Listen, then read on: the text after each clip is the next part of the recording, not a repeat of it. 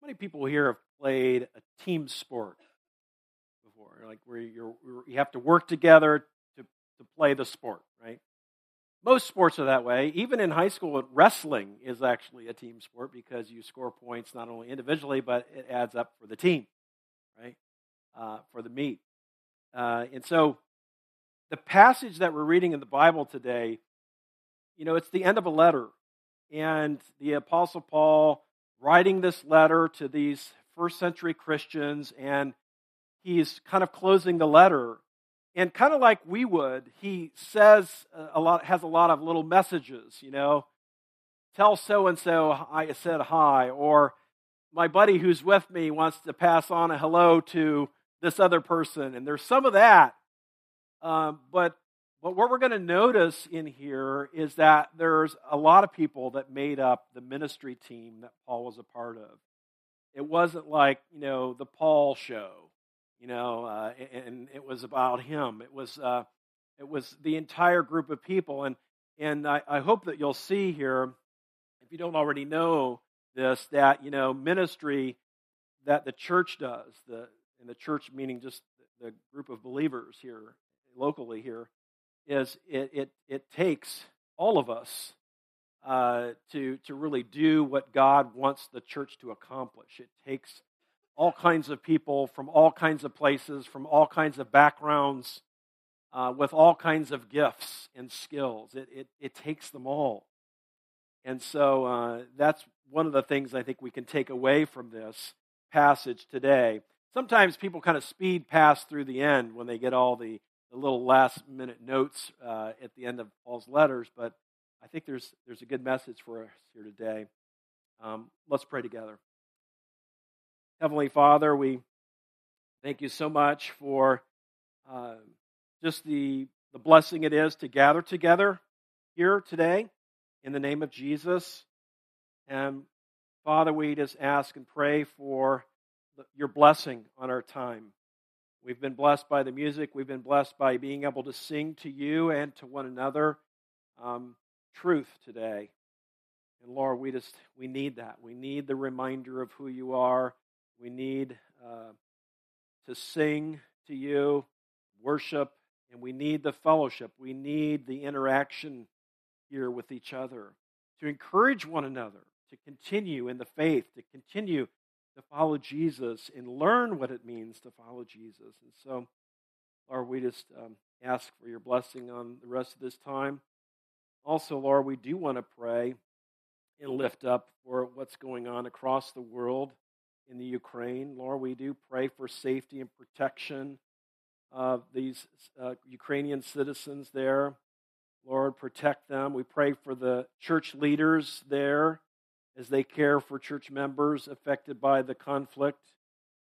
And Lord, we also want to pray for missionaries who may be displaced right now as they seek to minister to those who remain in harm's way.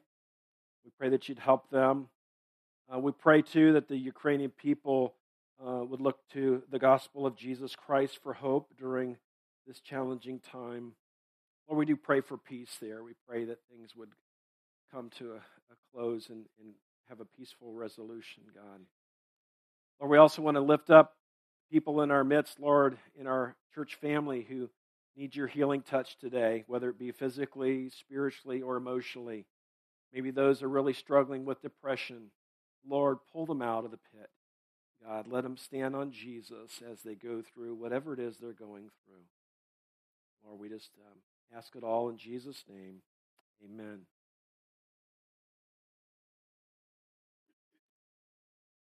All right. We're going to read through this passage here uh, in Colossians. We again, we've been in the book of Colossians, and the big theme um, of this whole book is that Christ is overall. He's preeminent. He's first. Um, you know, I, I could think, I, I, mean, I can't think of how many times over the last decade where I've heard somebody say, it's about Jesus. Yes, it is. And that's really what he's, Paul's saying in this book, especially. It's about Jesus, and he is our focus. And so we're talking about, again, ministry is a team sport. And we're going to look at verses, uh, in chapter 4, verses 7 through 18. Uh, if you're able to today, would you stand with me? Um, this is, again, part of our tradition as a church. Many times we'll stand in honor of the Word of God. Basically, you're not standing for my benefit, you're standing because this is the Word of God. And so, if you're able to read aloud, please do so. If you cannot, then just listen. Listen to the Word being read. All right, here we go. Tychicus will tell you all about my activities. He is a beloved brother and faithful minister and fellow servant in the Lord. I have sent him to you for this very purpose, that you may know how you, we are and that he may encourage our hearts. And with him, Onesimus, our faithful and beloved brother, who is one with one of you. They will tell you of everything that has taken place here. Aristarchus, my fellow prisoner, greets you, and Mark, the cousin of Barnabas, concerning whom you have received instructions. If he comes to you, welcome him. And Jesus, who is called Justus. These are the only men of the circumcision among my fellow workers for the kingdom of God, and they have been a comfort to me. Epaphras, one who is one of you, a servant of Christ Jesus, greets you, always struggling on your behalf in his prayers, that you may stand mature and fully assured in all the will of God. For I bear him witness that he has worked hard for you and for those in Laodicea and Hierapolis. Luke, the beloved physician, greets you, as does Demas. Give my greetings to the brothers at Laodicea and to Nympha and the church in her house. And when this letter has been read among you, have it also read in the church of the Laodiceans, and see that you also read the letter from Laodicea and say to Archippus, See that you fulfill the ministry that you have received in the Lord. I, Paul, write this greeting with my own hand. Remember my chains. Grace be with you. This is the word of the Lord. Please have a seat. You know, that last line's kind of interesting, isn't it? Um, and so in my studies, I learned that a lot of times, you know, people would dictate letters, but the last line or two they would write in their own handwriting to authenticate and confirm it was them who wrote it. Like, this has my stamp of approval, you know? I thought that was kind of interesting. Yeah. All right, so ministry is a team sport, right? Um, in this list of people that are mentioned here, you have a runaway slave that's mentioned, a restored backslider, and a doctor, among others. That's quite the diverse group, okay?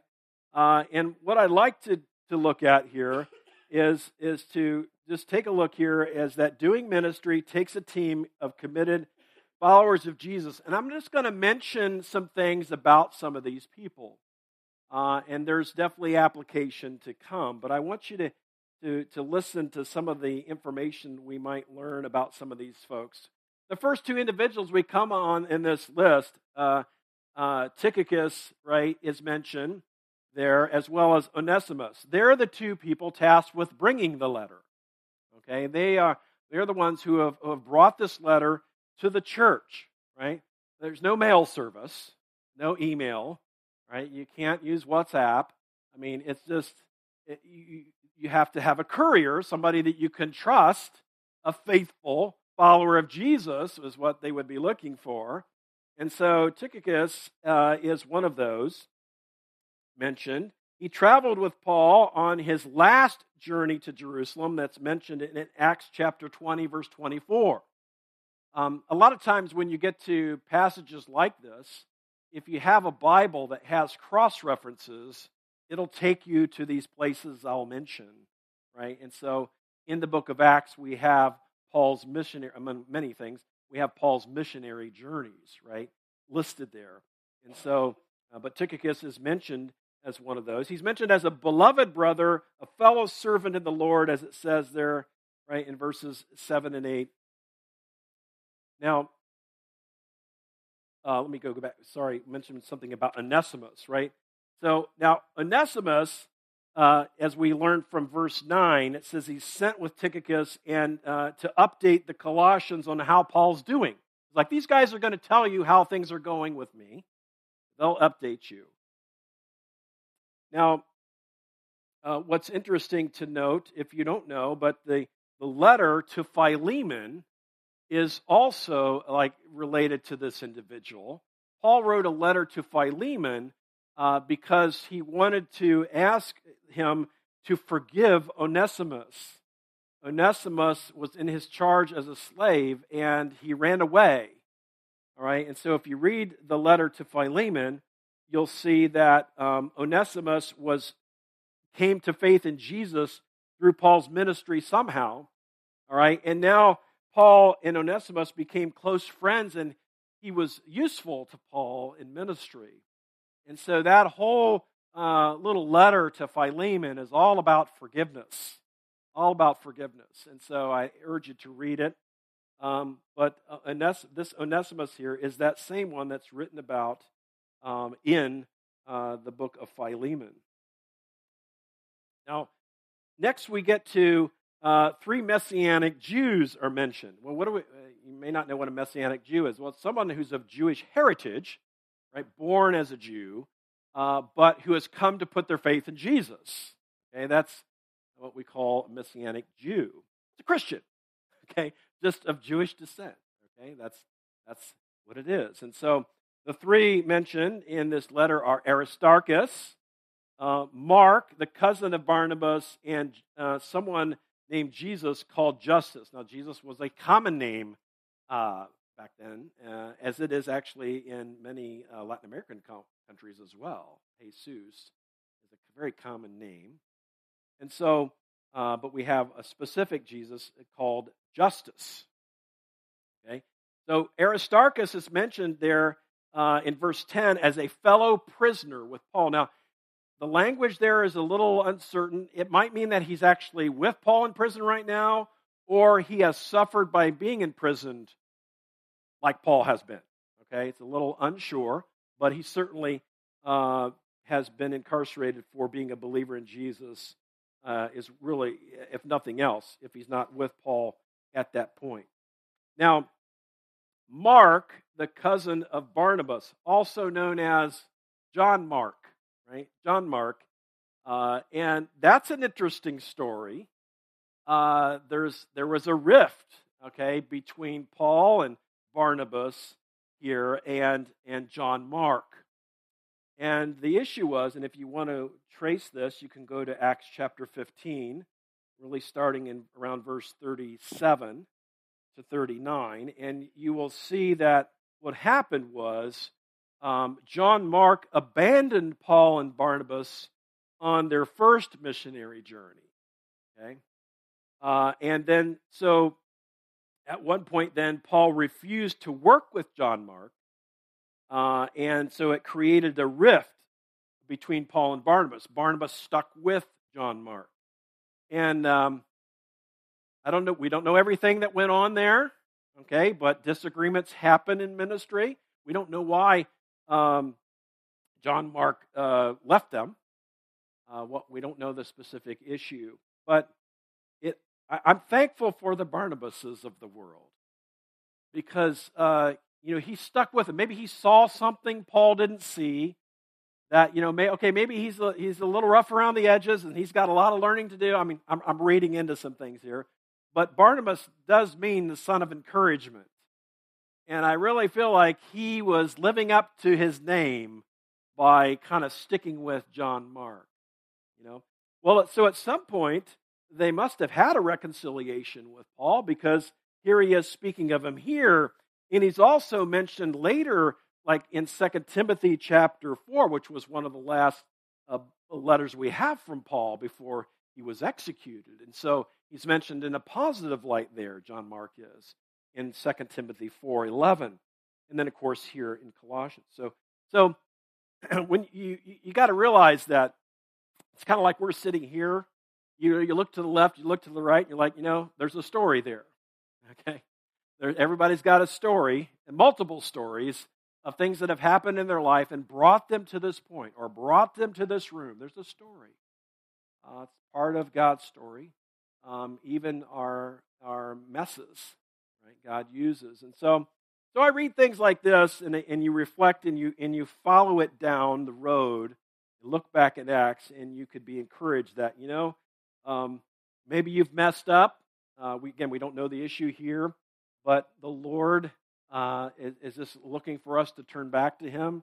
Uh, maybe you're a Barnabas to somebody. Maybe you know somebody who's hanging on by a thread, spiritually speaking, not doing so well. Um, and so uh, just know that there's, there's certainly a place for that ministry, okay? Uh, to be an encourager and to help people hang in there uh, with the Lord. So, uh, those are the, it's interesting that he mentions, uh, you know, these individuals that as the three how does he say it here? Verse 11, these are the only men of the circumcision, right? That's how we know that men of the circumcision would have been referring to Jews because it was the practice of Jews to, to, to uh, practice circumcision, right? As the mark of being one of, of uh, the Jewish people. And so he's saying there, he says, uh, These are among my fellow workers for the kingdom of God. And, and um, you know, I'm sure would have probably been one of many uh, people that have come to faith that were um, Jewish, obviously, and so, but these were people that were kind of on his team, right? They were helping him get it done. All right, so there's our three messianic Jews. Now we have some two of Paul's close friends are mentioned next. Uh, Epaphras, who's mentioned earlier in the book, but here again, a lot is said of him says in verse 12, Epaphras, who is one of you. So, what does that mean? He's one of you. He's a Colossian, right? He's from there, right? That's what it means. Um, and so, so he's a Colossian, and he says he's one of you, a servant of Christ Jesus. He greets you, and always he's always struggling on your behalf in his prayers, that you may stand mature and fully assured in all the will of God. Now, this kind of fits in with Paul's prayer earlier in the letter. Remember, he kind of one of the things he prays for is that they would know the will of God, right? And would and hold fast to it and do it and obey it. And and this also just reminds me that you know prayer is the work of God. Okay, it's not a side add-on, right? It, it actually is the work of God. When you're praying, right? If you're praying uh, for one another, for people that don't know the Lord, for ones who are struggling, you're doing the work of God. And, and it's also cool to know that, you know, here it says he's struggling on your behalf in his prayers. I mean, you can almost hear him, the angst in himself, just, you know, crying out to God. Um, and, you know, may God give us that kind of fervor to realize that our prayers accomplish his, his will. And might we, uh, as the Lord not only sometimes lays people on your heart to pray for, but also as they share those requests with you, maybe personally or um, through a text message or in a small group or just through conversation, might you see that as, as a ministry to that individual? Okay? And that's, what it, that's who Epaphras was. He was a prayer warrior, among many other things. Um, but definitely it says a servant of Christ Jesus. You are serving Jesus Christ when you pray for each other okay? When you pray for each other. And I'm, I'm going to put a plug in for our prayer meeting, you guys.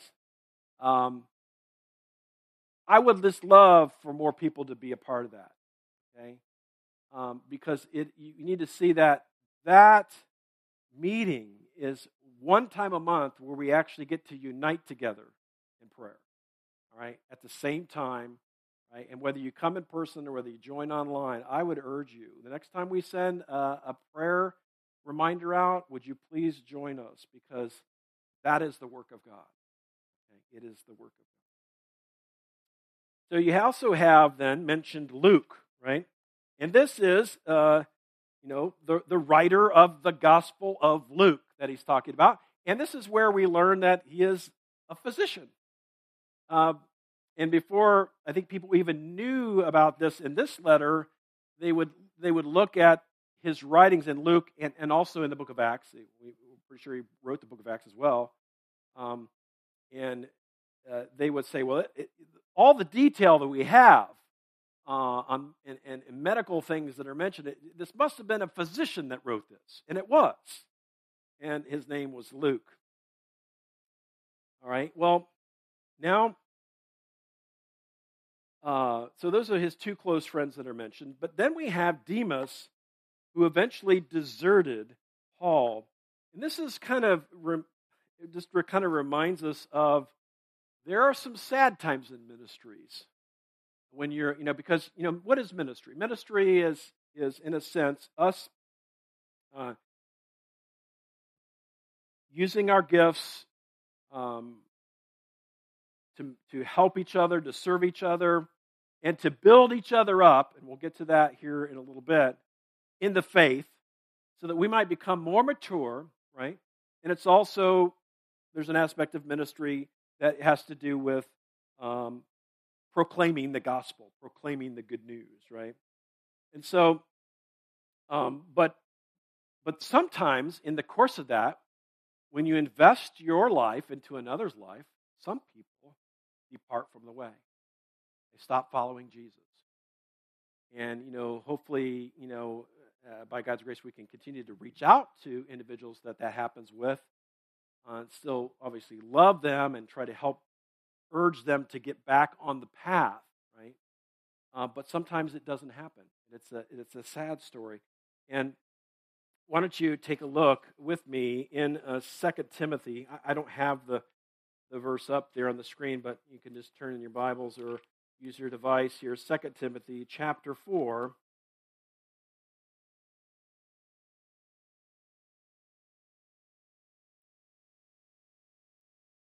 So 2 Timothy chapter 4 in verse 10.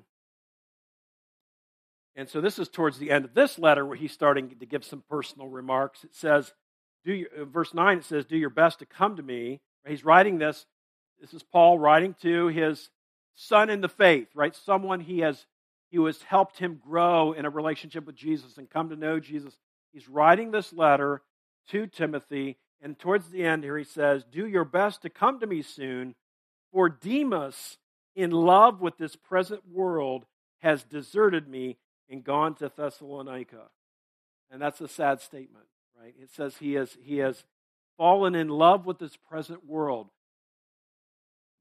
I don't know what that was materialism, something, but he's been sucked down some path that would be characterized as being in love with the world. And um, that can happen. It can happen. And so that's why, in a sense, we also need to be in community, right?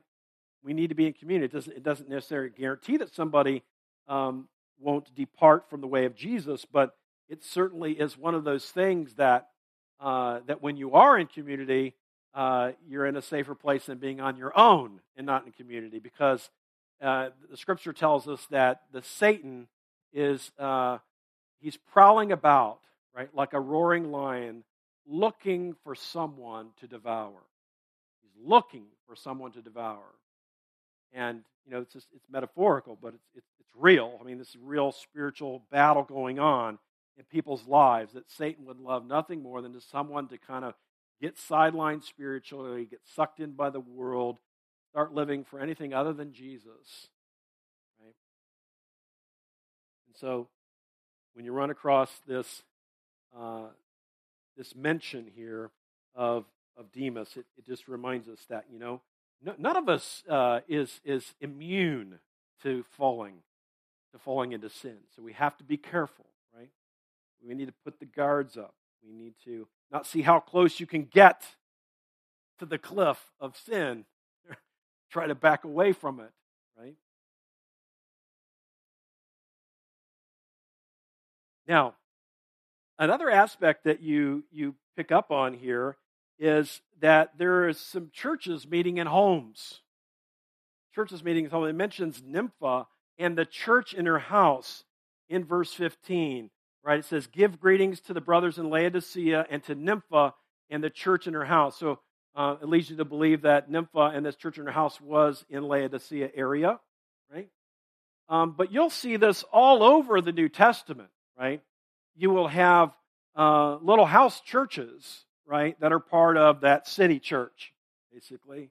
Because, you know, you see how Paul refers it to the, the church in Laodicea, the church in Colossae, right? So um, we might see it as these little small group gatherings, right? These local little fellowships. Um, but this was a church that was meeting in her house and, and just shows us how, you know, I mean, if you, I'll just show you uh, or mention to you in 1 Corinthians 16 19 so 1 Corinthians 16, 19, Romans 16, 13, among many other places in Scripture, mention people using their homes as ministry centers for the gospel. I would encourage you to do that. Um, not necessarily that you have to start a church in your home, but that you would use your home as a ministry center, a place where ministry is done.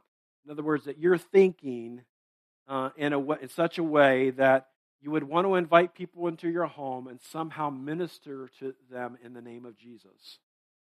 Okay? Start off might start off with a meal or having a coffee or something like that, uh, and then just see where the Lord takes it. Right? But use all that God's given us is what we need to do, um, because we need to not see life as this is my this is my spiritual life and this is my other life. Um, that's not the right way to view life. All, all everything that's going on is spiritual, whether we recognize it or not, right? And so may God help us to use the things that He's given us to be good stewards, um, to, to minister to people around us. Um, maybe it would be hosting a small group in your in your home, uh, or you leading a Bible study in your neighborhood. Um, I got an idea for somebody. It's not for me, but uh, you know, I, have got lots of ideas for you. Um, have you? Ever, this one specifically is for no, just kidding. But um, how many people have heard of the Nextdoor app? The app on your phone called the Next Nextdoor. So again, this is just an idea, and I've heard this before. I'm, I'm sure I'm probably not the originator of this idea, but uh, the Nextdoor app, basically, when you install it, it asks you what your address is, and then and then puts you in the in kind of uh, uh, socially in a network in your neighborhood. All right, and so um, I'm finding, and so I did that when we moved to Grove City, and um, I've actually asked for some recommendations for things on there, kind of like you would on Facebook, but it's more focused uh, on your neighborhood. Um, but also just thinking that uh, I see people all the time sign on and say, Hi, I just moved here. I just moved here. Um, so now I, I, was just thinking that uh, a friend of mine named Tom Bernardo, his wife, when they moved out to California, um, used a little, I'll just call it kind of a book study. And it's called After the Back Boxes Are Unpacked. We, we actually uh, did this a lot of years ago. I mean, we're a couple decades ago. All right. okay. It's called After the Boxes Are Unpacked. It's a little book study. I mean, like a little thin book study, like maybe four or five meetings where you're trying, you're kind of getting together with people that are going through a move. Uh, there's a lot of changes that happen when you move to a new area, depending, especially depending on how far you move to get there. And she has used this as an opportunity to just develop some friendships uh, and then out of that, uh, at least a couple of times, Tom tells me some Bible studies have started and some um, sharing the gospel was had. And so, if you're lacking people uh, to reach out to, and you don't know the people in, around that's moving in, I mean, that's just an idea. Uh, a way to use your home. You, you know, I don't know. You pray about it, right? you just be thinking about how you can use your home as a lighthouse for the gospel. Okay? Um, now, I want to uh, summarize this, you know, as we kind of begin going down here, making some anecdotal comments about these individuals and connecting them with, with different passages of Scripture and so on. But let's bring it home for a second here, okay? Um, when you take a look in 1 Corinthians chapter 12, uh, verses 4 to 7. That's what I've got right here. So we'll just, I'll just read this for you. Second, uh, 1 Corinthians 12, verses 4 to 7. Now there are varieties of gifts, but the same Spirit. And there are varieties of service, but the same Lord. And there are varieties of activities, but it is the same God who empowers them all and every one. To each is given the manifestation of the Spirit for the common good right? And so this is important. We're just seeing that with all these examples that we just saw, these individuals, these men and women right? Uh, that that they're all have a part to play, right? And I, I hope that if nothing else from that section, you see that Christianity is not a spectator sport. it's a team sport. It's something that we're supposed to participate in together, use our gifts amongst each other, as well as to reach out together. Okay, so this is this is important. Now, um, another thing I think that you'll realize as we look through uh, this that group of people that the ministry team consists of people from very diverse backgrounds, right? Uh, men and women, uh, Jews and Gentiles, um, you know, people that were probably well to do, others that didn't have hardly anything, right? Again, like I mentioned, a, a runaway slave, right? And then you've got this physician. Um, and so in Colossians chapter 3, verse 11, so, back earlier, making some connections earlier in the letter here as we bring this to a close in Colossians 4. Earlier in the letter, Colossians 3, verse 11 says, Here, here, he's saying, here, you know, as, this, as a group of believers, he's saying, here there is not Greek and Jew, circumcised and uncircumcised, barbarian, Scythian, slave free, but Christ is all and in all. He's saying, you know, those, those labels have no place here. We're Christians. We're followers of Jesus. That's what matters. Okay? Doesn't matter uh, where you came from, what your past is, any of that. Um, you know, and so I, I, wanted to share with you um, a little bit of something uh, here from uh, a book called The Compelling Community. Um, but you've got to realize that you know part of the glory of the church is that it is made up of various types of people. That's a glory to God. Um, and, and we know that, you know, in heaven, right, there's going to be people there from every tribe and tongue and people, every people group that there is. There will be someone there, right? I mean, um, and so really, we should be seeking to um, spend some time with people that are not just like you, okay? Um, because you're going to be spending a lot more time later with a lot of people that are not like you, okay? Um, now, let me share this from this book called uh, "The Compelling Community." In the Compelling Community, so in the in the Compelling Community, Mark Dever and Jamie Dunlop argue that churches often create impediments to displaying our gospel-centered diversity by grouping people based on natural similarities. We organize age group Sunday school classes, small groups based on shared stages in life, men and women's groups, etc we design services for those who prefer traditional music and those who like contemporary. But he says, but the danger of this approach, they argue, is that it, dis, it obscures the supernatural diversity that the gospel produces. Now, what they're not saying is that's wrong. It's not wrong to have age-based, um, you know, uh, kids ministry or whatever. But but he's saying that rather, um, they're arguing that there should be that there should be relationships where you're only friends because you're Christians. That it doesn't matter what your age is here, it doesn't matter uh, whether you're a man or woman, uh, we're, we're friends because we're Christians. Okay? And I just thought that was worth pointing out. He's, he's just saying, you know, um, this, a lot of times we kind of gravitate, gravitate to people that are like us and like only the things that we like. I'm talking about things that don't matter, like the, you know, the, um, they're called adiaphora, things that in the Greek, it's like, this, is, this doesn't matter. This is like a, it's an opinion thing, okay? Um, whether it's styles of worship or whatever. And so this, this passage that we just went through in Colossians 4 is a reminder that ministry teams are made up of people uh, from all kinds of backgrounds. All right, now the third thing um, is that we've got ministry team members. Uh, we're considered gospel workers and servants of Jesus. Now, think about yourself, right? So, um, I consider you if you if you if you consider yourself a member of this church, if you're a member of this church, I consider you to be you're a gospel worker here. Okay, you're you know because again it kind of goes back to the uh, we're, we're not sitting in the stands, we're getting in the game, right? And so now, when you read through the passage in Colossians 4, listen to some of these phrases. Faithful minister and fellow servant in the Lord, faithful and beloved brother, fellow workers for the kingdom, servant of Christ Jesus, always struggling on your behalf in his prayers.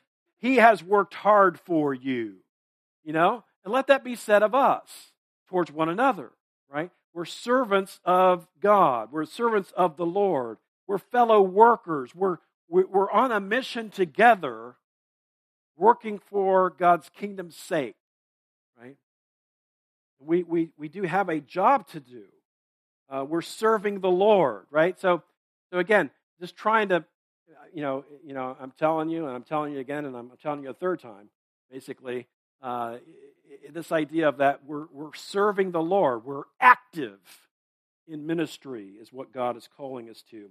And when you look at, again, back in Colossians chapter 3, verses 23 and 24, whatever you do, work heartily as for the Lord and not for men. Knowing that from the Lord you will receive the inheritance as your reward. You are serving the Lord Jesus Christ. You're serving the Lord Christ. That's who we're serving, right? And so may God help us, right, to see that we're a people on mission that we're a people serving the Lord, right? We don't sit idly by and just wait for Jesus to return. He's got work for us to do. I'm so glad you asked what the mission is, okay, because that's coming next. Um, the ministry team has a goal, right? You got a team, you kind of want to know what the goal is, right? Well, we know that in baseball, the, the, the goal is to score the most runs, right? That's, that's at the end of the day, that's who wins, right? Um, and as believers, um, in Colossians, we really have, as well as many other places in Scripture, what our goal is. Okay, what our goal is. So as we serve the Lord, like we've been talking about, as we are supposed to be actively engaged in serving Him, uh, here inside these four walls and out there outside these four walls, uh, what is the mission? Well, proclaiming Christ, well, we had it up there, right? Proclaiming Christ and presenting everyone mature in Christ. Those are the two things. Now, I just didn't make those up because they've been mentioned in the book of Colossians. Okay? Colossians 1 28 29 says, Him we proclaim. We're proclaiming Jesus, right? Warning everyone. You know, when, when you're sharing the gospel of Christ and the implications, right, of the truth of the gospel, that, you know, like I mentioned in communion, that you know we are separated from God because of our sin, and if if we don't put our faith in Christ, we will be separated uh, from God forever in hell. Uh, th- those are grave implications, right? And so every gospel communication on certain level is going to be a warning. Okay, uh, you can say it as nice as you want, but if somebody actually gets it, they're going to say, "You mean if I don't put my faith in Jesus, I'm lost forever?" Yes, That's true. Um, you know, but it doesn't have to be that way if you put your faith in Christ, right? So, so part of our job individually and also that we do in this service is to proclaim the gospel, right? We're supposed to be proclaiming the gospel of Jesus and warning people. Warning people. You know, I was just, when I've been reading through the book of Luke, man, and I, you know, people always say that Jesus was such a nice guy. He would never hurt anybody's feelings. You know?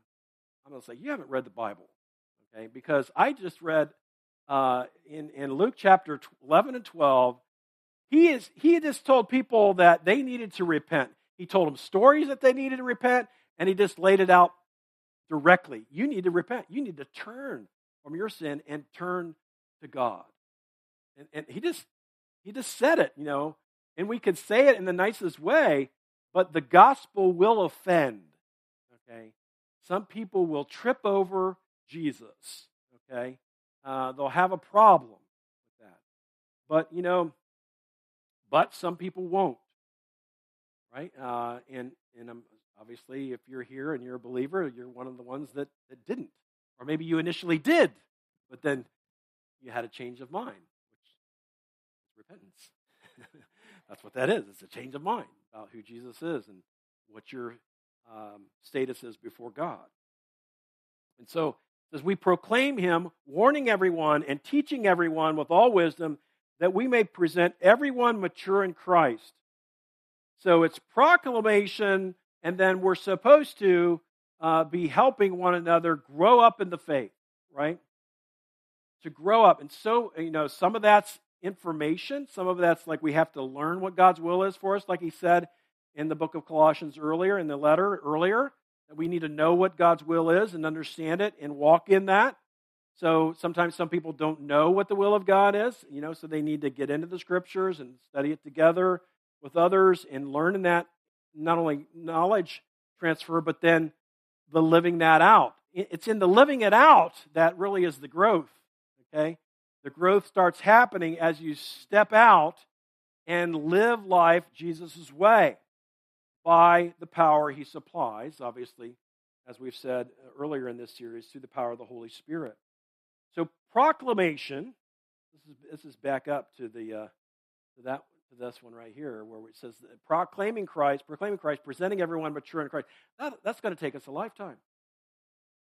Okay, those two things, right? But but make no mistake, that's what we're supposed to be about as believers, and that's what it means to be on Jesus' ministry team, right? And he calls everybody to be his fellow workers. Uh, I would say if there's one prayer you could pray for yourself and for the church is, Lord, raise up workers. Make us workers. And I, I don't mean it has to be somebody in full time ministry. I'm saying like most of us won't be, right? But raise up people who get a vision to serve the Lord where they live, work, and play, right? And have the, this worker mentality. I'm, I'm working whatever you do, right? Isn't that what it said? Whatever you do. We're supposed to do it as unto the Lord. Because right? it's the Lord Christ we serve.